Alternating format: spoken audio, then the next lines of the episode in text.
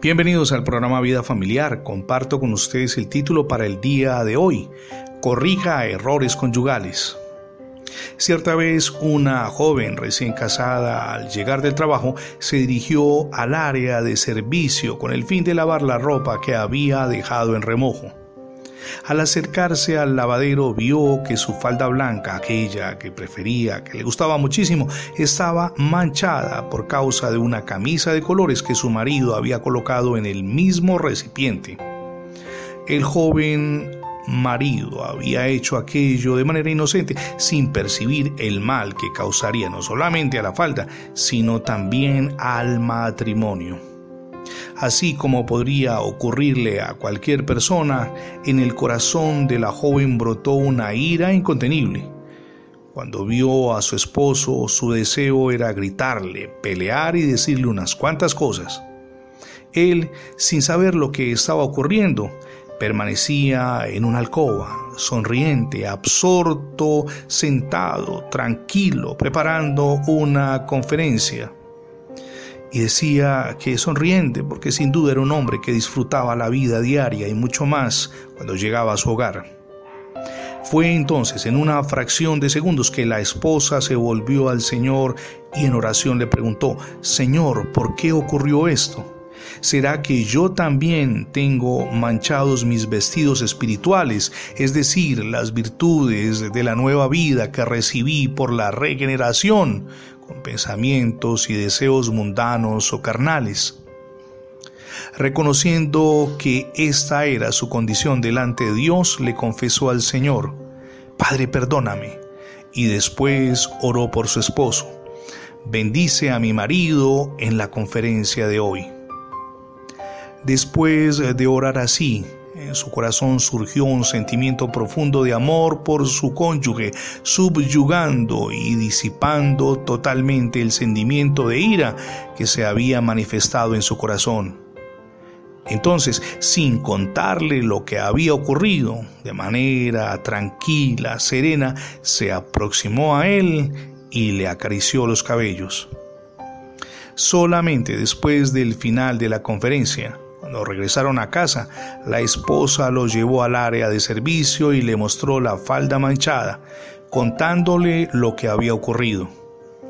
Profundamente avergonzado y arrepentido, no solamente por su error, sino también por la indisposición que pudo haber causado en su cónyuge, el hombre entre abrazos le pidió perdón y después juntos oraron y consagraron a Dios ese momento diciendo, Señor, te damos gracias por tu intervención divina y por tu gracia salvadora. Señor, te alabamos porque eres el Dios de este hogar y nos permites prevalecer Guárdanos, le dijeron en oración a los componentes de aquella joven pareja, de hacer cualquier cosa que manche o dañe nuestro matrimonio y nuestra relación. Por medio de esta experiencia tomada de la vida real, ambos aprendieron una lección muy importante. Ver todas las situaciones, especialmente aquellas que más nos llenan de molestia, las que no nos parecen buenas, como un espejo para la vida espiritual. En Romanos 8:28 leemos, y sabemos que a los que aman a Dios todas las cosas les ayudan a bien, esto es, a los que conforme a su propósito son llamados. La joven pareja también aprendió que Dios odia el pecado, que no permite que nosotros nos solacemos en el rencor, y si bien es cierto, no comparte el pecado, ama al pecador. De la misma manera, no debemos ser agresivos con la persona amada por causa de las situaciones cotidianas y los hechos que nos afectan. En Efesios 4, versos 31 y 32 leemos, Quítense de ustedes toda amargura, enojo, ira, gritería antes sean benignos, escribe el apóstol Pablo, unos con otros, misericordiosos, perdonándose unos a otros, como Dios también los perdonó a ustedes en Cristo. Hoy es el día para que le rinda su hogar a Jesucristo y le entregue el control de su corazón. Es la mejor decisión que jamás podrá tomar. Gracias por escuchar las transmisiones diarias del programa Vida Familiar. Recuerde que ingresando la etiqueta numeral Radio Bendiciones en Internet tendrá acceso a más de 20 plataformas donde tenemos alojados nuestros contenidos eh, digitales.